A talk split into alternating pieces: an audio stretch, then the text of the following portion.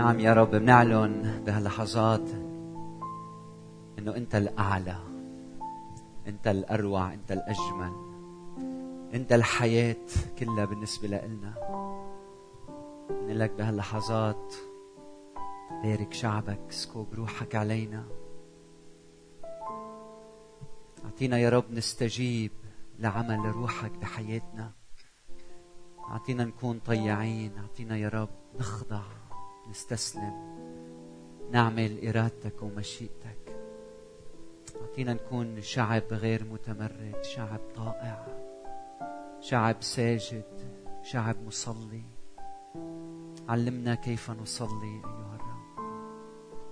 بارك الواحد منا أعطينا يا رب نسمع لكلامك اليوم. وحرك قلوبنا لحتى نطيعك. باسم المسيح آمين. خلينا هلا نركز على كلمة الرب. بهذا الصباح من حوالي ست أشهر رحت بمحل بجرود لبنان خيمنا ونمنا كل الليل بعيد عن ضوضاء المدينة وضجتها وأنوارها. وبالليل كنا قاعدين بهالخيم هيك طلعت أتمشى شوي. طلعت بالسما شفت مئات آلاف نجوم. عددهم هائل يلي موجودين دائما آه، بهالفلك بس ما بنشوفهم لأنه نحن عايشين هون ومنشغلين بالحياة والأنوار في كل مكان. فاكتشفت مثل ما كلكم بتعرفوا إنه بالظلام الحالك بتسطع الأنوار بالسماء. وتذكرت وفكرت إنه كيف المؤمن لما بيكون في ظلام حواليه ولما بيكون في تجارب وتحديات وامتحانات كيف هو مدعو إنه يسطع كالشمس كالأنوار آه، بهالفلك. ومش من زمان من يومين ثلاثة كنت عم أحضر فيلم صغير عن الذهب. وكلكم بتعرفوا إنه الذهب لما بيكون بعده حجر وقلبه الذهب وفي معه آه، أشياء كثيره معه بينكب بأتون من النار. وكنت أول مرة بعرف إنه درجة الحرارة 1150 درجة مئوية. بينحط بالنار لحتى يخرج هيدا الذهب الخالص. فلأنه بيدخل بالنار قيمته غالي هالقد. إذا بتخليه قبل ما تفوته بالنار ما له القيمة اللي له إياها إلا من بعد ما يدخل بهالامتحان النار هيدا. قديش بنشوف الأشخاص يلي مرقوا بامتحانات بحياتهم وبتجارب وتحديات كيف إنه صار لهم كرامة أكبر بعينين الناس. وناس بتطلع لهم وبتستفيد منهم وبتتعلم من حياتهم. لانهم عندهم خبرة مع التحديات والألام والتجارب يلي مرقوا فيها بالحياة. نحن اليوم بسلسلة من سبع أسابيع نحن الأسبوع السادس من الصلاة الربانية بعنوان كبير علمنا كيف نصلي. فخلينا نقرأ بعد مرة هالصلاة مع بعض. نحن وصلنا للعدد 13 فصلوا أنتم هكذا. يا ريت توقفوا معي ومنصلي كلنا. بنقرا كلمات هالصلاة مثل ما هي مش مثل ما حافظينها ببيوتنا. خلينا نقريها اليوم مثل ما هي. فصلوا أنتم هكذا. يا ريت بتصلوا معي. أبانا الذي في السماوات ليتقدس اسمك ليأتي ملكوتك لتكن مشيئتك. كما في السماء كذلك على الأرض.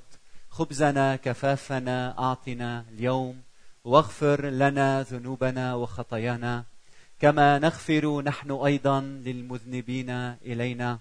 ولا تدخلنا في تجربة لكن نجنا من الشرير لأن لك الملك والقوة والمجد إلى الأبد. آمين. آمين. تفضلوا. نحن اليوم بنوقف على العدد 13 يلي بيقول ولا تدخلنا في تجربة لكن نجنا من الشرير. ورح نتأمل بهذا بهالآية مع بعضنا البعض. الأسبوع الماضي انتبهوا معي كان العنوان الغفران وسمعنا وعظة كثير حلوة من خينا ما يكون عن الغفران. يعني كان الموضوع قدرة الله سلطان الله على غفران خطايانا السالفة. والموضوع اليوم قدرة الله على حمايتنا من خطايا ممكن نرتكبها بالمستقبل. مشهد الأسبوع الماضي هو مشهد أب. بحب ابنه وابنه ضل. ومشهد أب عم يركض في الشارع. عم ينهان لحتى يوصل لابنه ويغمره ويعطيه الغفران. المشهد اليوم هو مشهد أم. مشهد ولد عم يركض إلى حضن أمه لحتى يختبر الحماية من عدو بده يأذي نفسه. أم عم تحتضن. هيدا الولد. وإلهنا يلي فيه الأبوة والأمومة. مش بس بده يغفر خطايانا بده كمان يحضننا لإله لكي لا نرتكب خطايا أكثر وأكثر في المستقبل. موضوعنا لا تدخلنا في تجربة لكن نجنا من الشرير.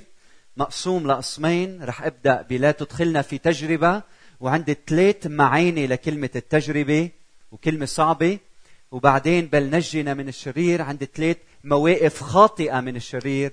بدي خبرهم خبركم إياهم لحتى نستفيد وبعدين بختم. لا تدخلنا في تجربة. السؤال هو ماذا تعني كلمة تجربة؟ كلمة تجربة المعنى الأول هو امتحان الإيمان.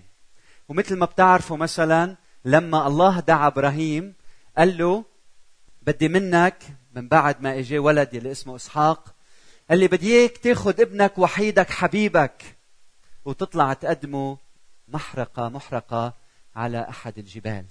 فكان هيدا امتحان إيمان لإبراهيم ليقوى إيمانه. قال فبكر إبراهيم وطاع صوت الرب وبتعرفوا أنتم الحادثة. فإذا هيدا المعنى بيكون بيكون المقصود إنه نحن لازم نصلي لا تدخلنا يا رب في امتحان الإيمان. ما تسمح إنه يمتحن إيماننا لكن في مشكلة هون. مشكلة هي إنه امتحان الإيمان ضروري لنمونا. يخبركم إنه شخصياتنا لا ما بتصير مهذبة لا تثقل شخصياتنا إلا من خلال امتحان الإيمان. لما يمتحن الإنسان إيمانه لما يمتحن إيمان الإنسان ساعتها بجوهر. الامتحان بيساعدنا يزيد تزيد ثقتنا بالرب. إيماننا بيصير أقوى عندما يمتحن إيماننا عندما الله يمتحن إيماننا. هو بيعمل هيك بهدف إنه نصير أقوى وأقوى. واذا بتطلع بكل واحد فيكم هون بعرف إنه نقطة القوة اللي فيك الفراد اللي فيك ما يميزك بخليك تكون بركة لكثيرين وحدة من الأمور. هو لربما تجارب وألام مريت فيها لحتى تصير ما أنت عليه اليوم. امتحان الإيمان بخلي خدمتنا تكون فعالة أكثر بين الناس. مثل ما بتعرفوا بتعرفوا كلكم لريك وارن. ريك وارن خادم وراعي كنيسة في أكثر من عشرين ألف شخص. بيوعظ بكنيسته باستمرار. سنة 2013 بيجي تليفون. يتصل في حدا بيقول له ابنك انتحر.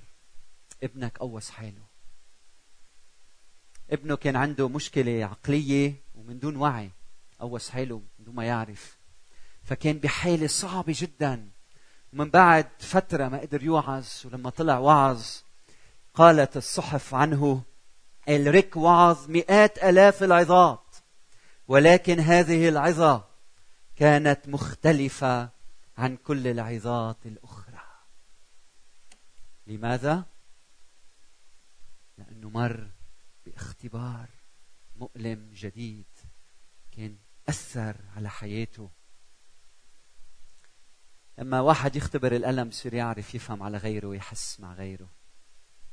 أنا لما أختي خسرت ابنها بعمر أربع سنين ونص بحادث سيارة لما كانت بالمستشفى عم تتألم أما ألم ما حدا بيقدر يفهمه إلا اللي بيمرق بهالاختبار ما كان بدها حدا حدا إلا امرأة اسمها ميرو بتعرفوا ليه؟ لأنه ميرو مرقت بنفس الاختبار وخسرت ابنها لما كان على الدراجة ضربته سيارة. اختبار الإيمان هالمحنة يلي بيمرق فيها الإنسان الإيمانية اختبار الإيمان شيء كلنا بنكرهه بنكرهه لكن لما الإنسان يمتحن بالنار ويخرج من الميل الثاني بيطلع بطل في الإيمان. فأنا ما بعتقد المقصود بهالعبارة التجربة هو امتحان الإيمان. فما بعتقد الرب عم بيعلمنا عم بيقول لنا صلوا لا تدخلنا في امتحان الإيمان لأنه امتحان الإيمان دائما موجود بالحياة وهو يلي بيقوينا لنصير رجال ونساء أبطال. المعنى الثاني المحتمل هو لا تدخلنا في تجربة بمعنى المحنة بمعنى كارثة كونية tribulation بالإنجليزي. كلمة كبيرة شعب الله بالقرن الأول كان يؤمن إنه هيدا العالم يلي شايفينه بده يمرق بامتحان إيمان بمعنى بده يمرق بكارثة كونية بنكسة ببلوى. وهيدا الامتحان الكبير الكوني هو مثل امرأة تتمخض. ومن بعد هيدا التمخض والألم بده يولد رجاء جديد وحياة جديدة ملكوت الله بين الناس. والله بده يستخدم شعب إسرائيل. لهذا الشعب المقدس شعب الله في القديم يستخدمه بهالمرحلة وبده يكون عم يختبر هالألم لحتى بعدين يكون في رجاء لهذا الكون. والرب يسوع المسيح لما اجى عايش بيناتنا أنتم بتعرفوا لما ابتدأ خدمته جرب من الشيطان. اجى وحط بقلبه شعب الله وعاش اختبار إسرائيل من البداية إلى مجيء يسوع المسيح. وجرب أربعين سنة في البرية وعيش هالاختبار هيدا. وكان بمقاومة من الشيطان. كان عم يجرب يدمر خطة الله على الأرض. والرب يسوع المسيح دخل بستان جثماني. وبعدين علق على الصليب. فمن أجلنا عمل كل هودي فيلي علمنا وقالنا صلوا هكذا. لا تدخلنا في تجربة بل نجنا من الشرير. هو دخل في التجربة ولم ينجو من الشرير. من أجل كل واحد منا صح. هو يلي شرب سم خطايانا وتعمد بمعمودية الدم وانهزم انهزم على الصليب من الشيطان.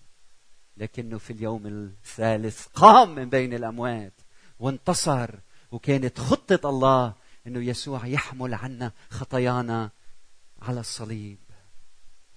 الشيطان كان بده يهزم يسوع والمسيح كان عم بيصلي وعم بيقول يا رب ما تسمح إنه تلاميذي يصير فيهم مثل ما أنا رح يصير فيي من أجلهم.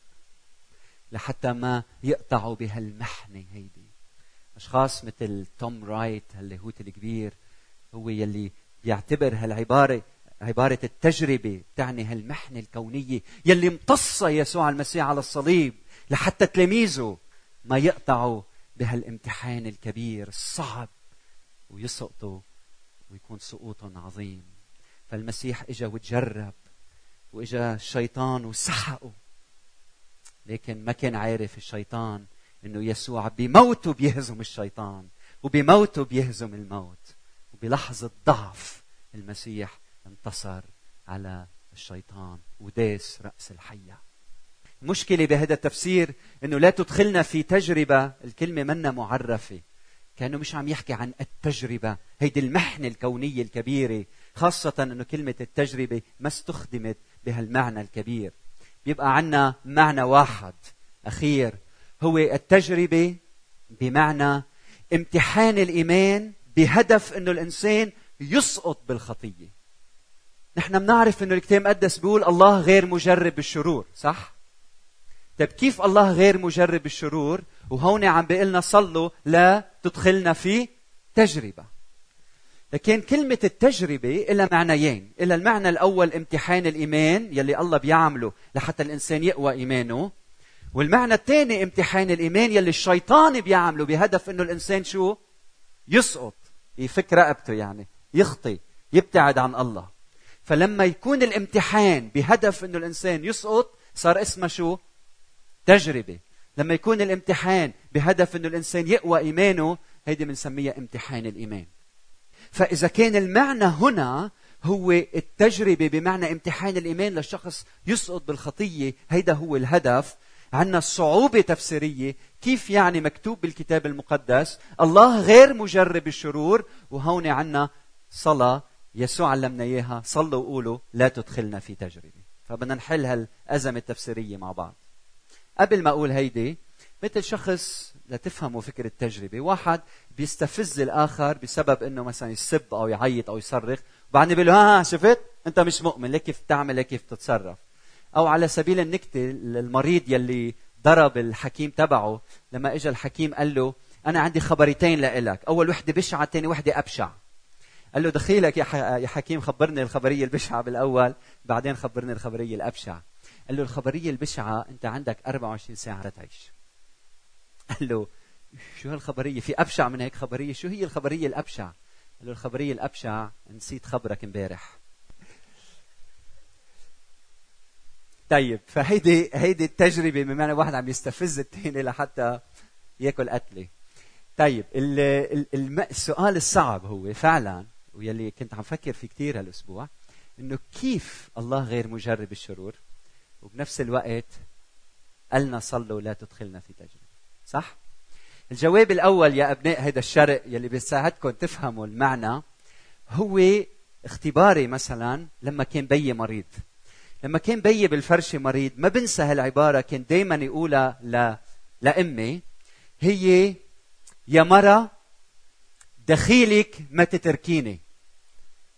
دخيلك ما تتركيني. بكون عم يتألم وعم بيصارع. فيقول لها دخيلك ما تتركيني. السؤال هنا هل هي كانت عم بتضب الشنطة وبدها تفل من البيت؟ شو رأيكم؟ لا هي حده. بس هو عم بيقول ما تتركيني يعني دخيلك خليكي بجانبي. بس ما كانت الفكرة إنه هي مستعجلة وبدها تترك وتضب هالشنطة وتفل من البيت. ونفس الشيء لما نحن بنقول لا تدخلنا في تجربة. مش معناتها إنه إلهنا قاعد وبده يجربنا بده يجربنا. ونحن عم نقول له ما تدخلنا في تجربة دخيلك ما تخلى عنا. تماما عكس هي لما بنقول لا تدخلنا في تجربة يعني إحنا عم نصلي عم نستخدم النفي للتوكيد.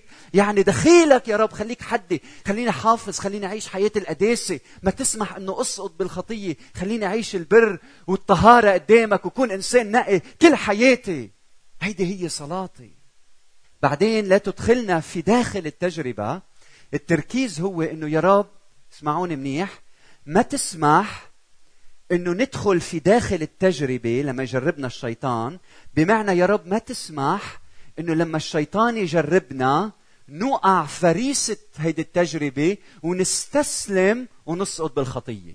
التجربة مش خطية هدفها الخطية.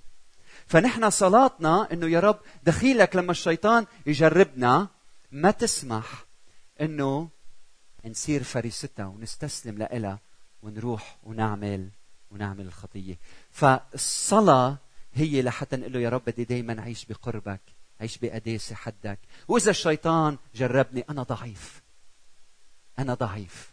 أرجوك أنك وقاف حدي لحتى انتصر على هالتجربة لأنه من دونك لا أستطيع شيء. كلمة الرب بتقول ب 1 كورنثوس 10 13 لا تصيبكم تجربة إلا بشرية. ولكن الله أمين الذي لا يدعكم تجربون فوق ما تستطيعون. بل سيجعل مع التجربة أيضا المنفذ لتستطيعوا أن تحتملوا الشيطان لازم تعرف دايما بده يجربك دايما بده يجربك. كنت عم أقرأ لوقا 22 وهالحادثة الحلوة يلي فيها الرب يبعث ورا تلاميذه بيقول لهم تعوا تعوا تعوا تعوا.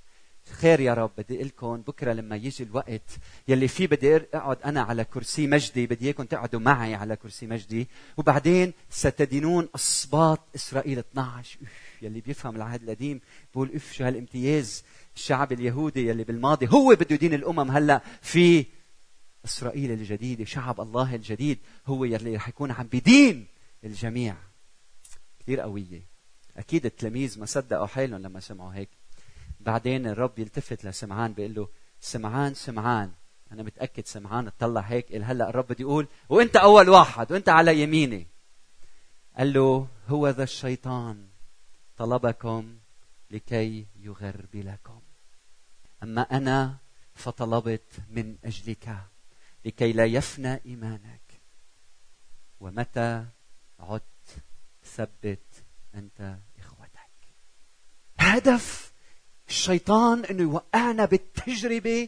كل ما نسمع بركة من عند الرب كل ما تشعر أن الله بده يباركك وبده يستخدمك وبده يحقق من خلال حياتك أمور عظيمة لله في حدا بده يقاوم هالشي في حدا ضد هالشي في مجرب دايما موجود لحتى يحاربك.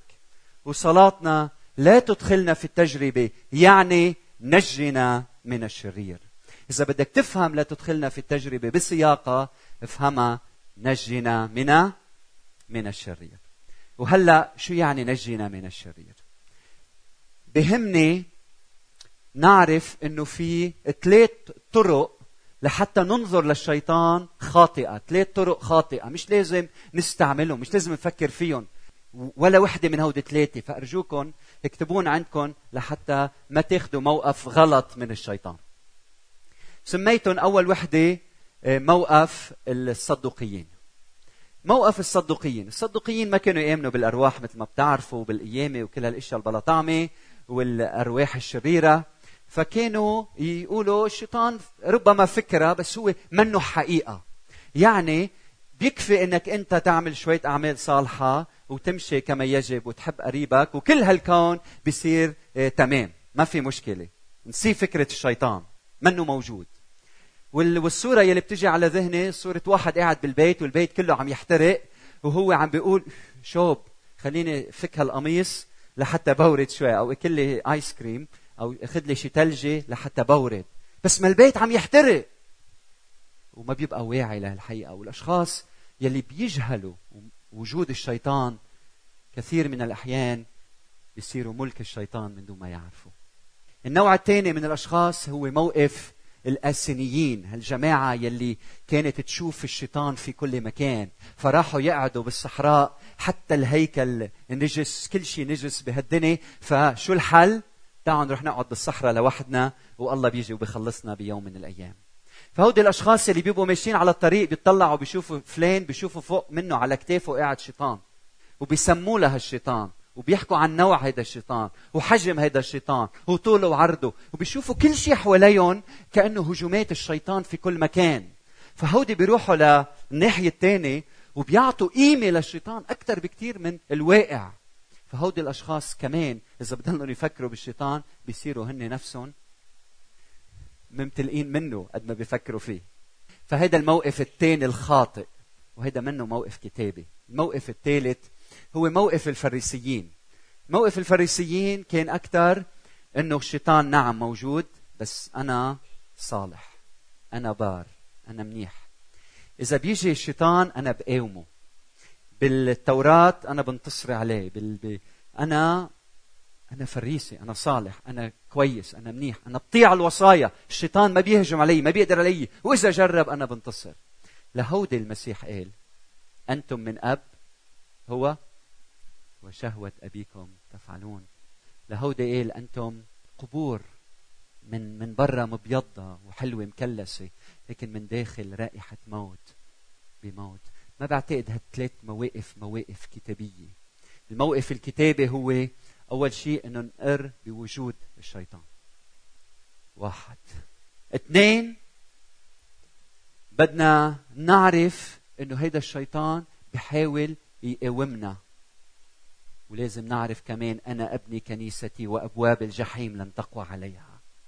يعني لازم نعرف إنه ملكوت الشيطان ينحسر يهزم لما نعلن ملكوت يسوع المسيح. من هيك بتلاحظوا إنه بأيام يسوع كان في كتير انتهار للأرواح النجسة. مش مزبوط؟ بالأناجيل. طيب بالرسائل ليش ما بنشوف في إخراج شياطين كل الوقت؟ لأنه في شيء إيجابي هو انتشار ملكوت يسوع المسيح. فكل ما نعلن يسوع المسيح نحن عم ننتهر الشيطان. فنحن فينا ننتهر الشيطان مثل ما علمنا المسيح وفينا كمان بشكل إيجابي نعلن يسوع المسيح وكل ما تعلن النور الظلام بيتبدد. آمين؟ آمين. هيدي الصلاة اللي قدامنا إذا منقول بالعدد ثلاثة لا تدخلنا في تجربة بل نجنا من الشرير. ومنشيلها بنقول هيدي الصلاة بلا هالعدد 13 منه ما الشيطان مش موجود. بنكون عم نعمل مثل مين؟ مثل الصدقيين إذا منشيل هالآية ومنحطها بالأول. تعوا أول لما نبلش نصلي بنقول صلوا أنتم هكذا لا تدخلنا في تجربة. قبل ما نقول أبانا الذي في السماوات بنكون عم نعمل مثل مين؟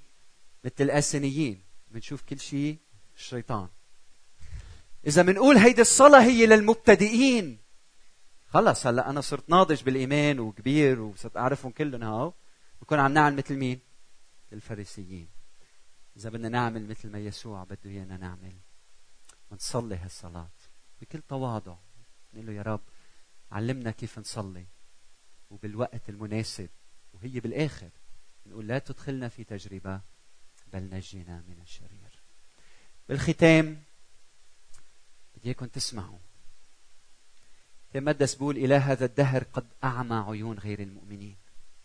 تمدس بقول لأن إله هذا الدهر قد أعمى عيون غير المؤمنين. إن شاء الله كلنا مؤمنين ومنه الشيطان عامي عينينا. بقول لأن إبليس خصمكم كأسد زائر يجول ملتمسا من؟ يبتلعه هو. لازم تعرف هالحقيقة إنه عدو النفس الشرير هيدا الشيطان.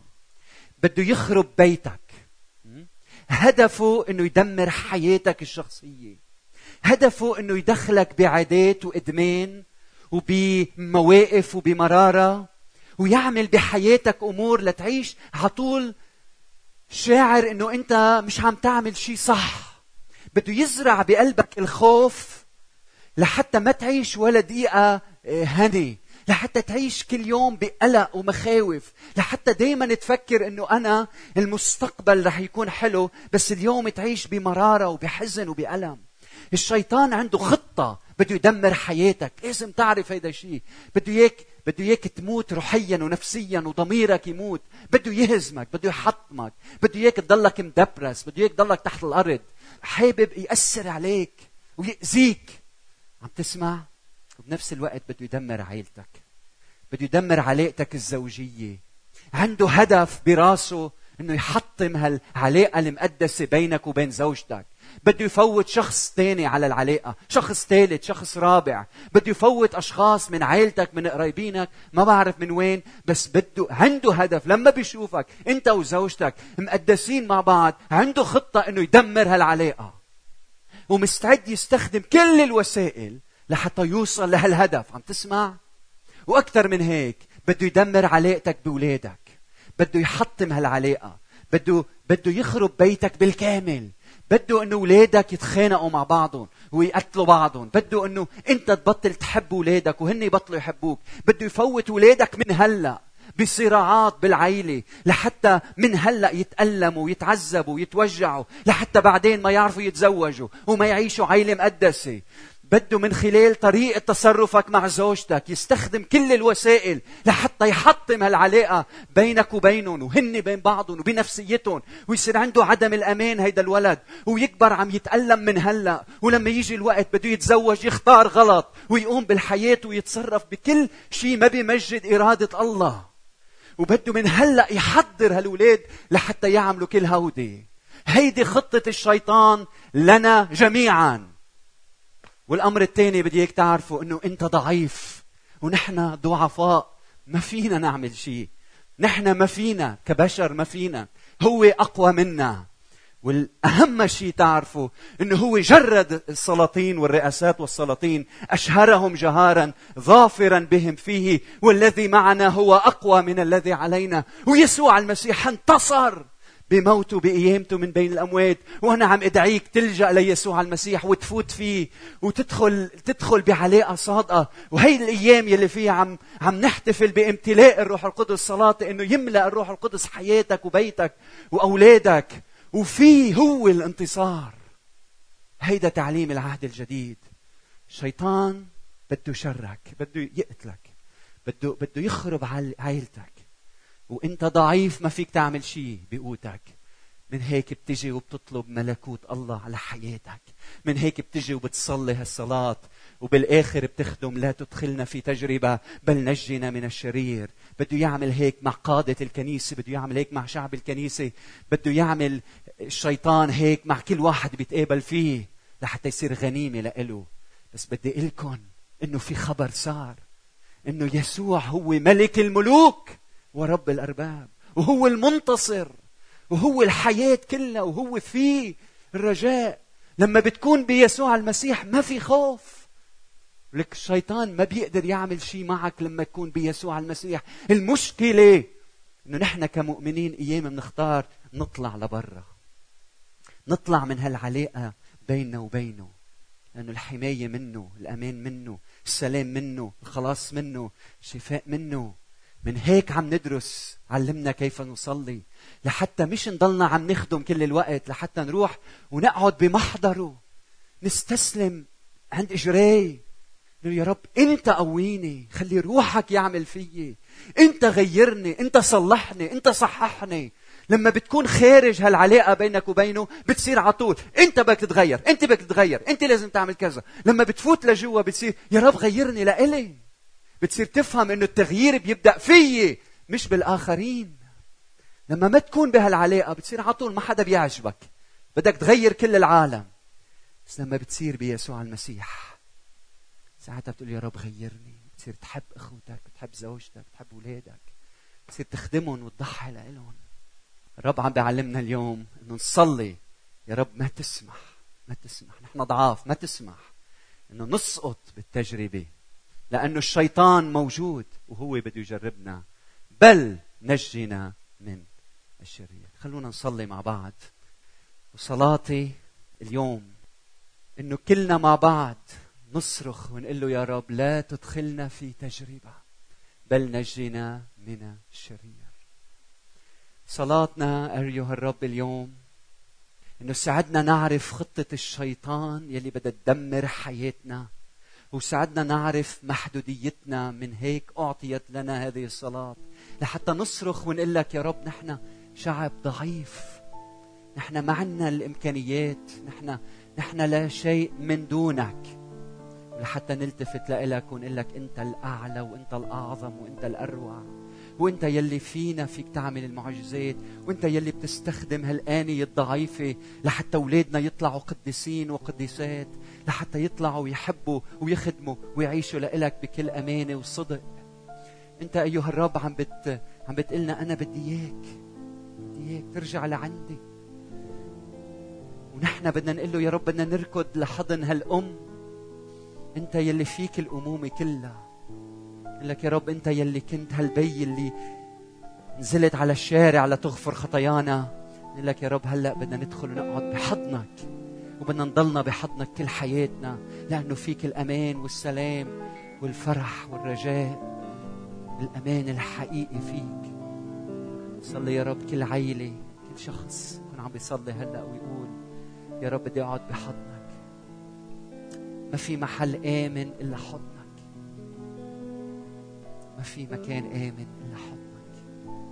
وين ما أكون بشغلي ببيتي على الطريق أنا بحضنك. لأنه أنا بيسوع ويسوع في حضن الآب. نعم يا رب عم نركض لعندك هلأ تضمنا. لما كنا صغار كنا لما نشوف الماما بعد نهار مدرسة نركض وهيك نعبطها لك يا رب جايين نضمك وضمنا على صدرك. هاليلويا إذا أنت قلت لنا بآخر هيدي الصلاة إنه صلوا لا تدخلنا في تجربة بل نجنا من الشرير. مين نحن يا رب لحتى نقول ما في شرير وما في وما في؟ لا يا رب متواضع. ونصلي الصلاة يلي لم تستجاب لك لما ببستان جثماني صرخت وقلت أنت قادر يا رب تنجيني من هذا الكأس؟ كان الجواب لا لازم أنت تشرب هذا الكأس لحتى نجي. كنيستي لحتى نجي أولادي لحتى أخلص أولادي. فانت قبلت يا رب تنعصر تموت يسفك دمك. تحمل لعنة خطايانا. تكسر شوكة الخطية وشوكة إبليس. تمتصها أنت بحياة بحياتك. حتى لما نحن نصرخ لا تدخلنا في تجربة بل نجنا من الشرير. صلاة مستجابة مستجابة نعم يا رب بنقول لك بدنا تغفر خطايانا اللي عملناها بالماضي وبدنا تحمينا من خطايا مستقبلية. بدنا نقول لك اغفر لنا خطايانا وبدنا نقول لك لا تدخلنا في تجربة حتى نعيش حياة القداسة قدامك باستمرار. نعم يا رب نخطي تجاه زوجاتنا نخطي تجاه أزواجنا نخطي تجاه أولادنا. نخطئ تجاه زملائنا تجاه أصدقائنا. صلي إنك ترحمنا وتسامحنا. لك يا رب ساعدنا نستقبل نعيش والطهارة والقداسة بعلاقاتنا وبحياتنا. هلا نحن عم نصلي. إذا بتحب تحتاج لصلاة. بدك حدا يصلي من أجلك تعا اقعد على الأماكن الأولية. حتى نصلي من أجلك. شاعر إنه في قيد عليك في ألم شاعر إنه بحاجة لصلاة نيالنا لما نشعر إنه بحاجة لصلاة أنا بحاجة لصلاة كلنا بحاجة لصلاة صلي لبعضنا البعض. الشيطان ما عنده سلطان على حياتك. قوة الروح القدس بتحررك بتفك قيدك. علون يسوع المسيح على حياتك. ملكوته بحل بقلبك يندثر ملكوت الشيطان. استخدم يا رب كنيستك بالحدث بطريقة جديدة عجيبة. حتى نكون بركة للشعوب اللي حول منا. وين في نور نتحد مع هالنور. لنحارب الظلام. وين في ظلام استخدمنا. لحتى بقوة روحك يصير في انتصار على الظلام. شكرا يا رب لأنه بك به كان كل شيء وبغيره لم يكن شيء مما كان فيه كانت الحياة والحياة كانت نور الناس والنور يضيء في الظلمة. والظلمة لا تدركه. شكرا يا رب لأن الذي معنا أقوى من الذي علينا. نحن نعرف أنه ليس بالقوة ولا بالقدرة بل بروحي. قال رب الجنود. بنعرف يا رب أنه بحاجة نقعد معك أكثر هيدي السلسلة علمنا كيف نصلي علمنا أرجوك يا رب. نحن وعم ندرس كل كلمة بهالصلاة الربانية. احكي معنا أرجوك يا رب. حرك قلوبنا نحوك بطاعة.